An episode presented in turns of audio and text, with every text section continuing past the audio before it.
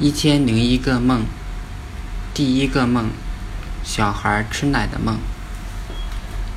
有一天，很疲倦的我回到家里，往床上一挺，就想睡觉，但是老婆要跟我说话，我感觉自己的眼睛都睁不开了。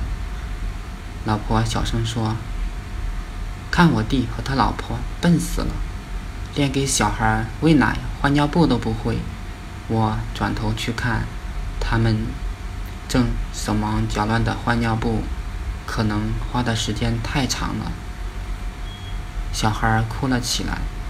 我突然想起来，我小时，我女儿小时候喂奶也很搞笑。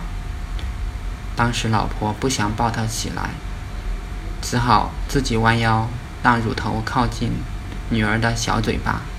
然而，因为坐姿不对，就差那么一点距离。老婆又换了一个姿势，女儿终于吃到奶了。然而，老婆维持那样的姿势，似乎很费劲。最后，她放弃了。结果，女儿吃不到奶，就哇哇大哭起来。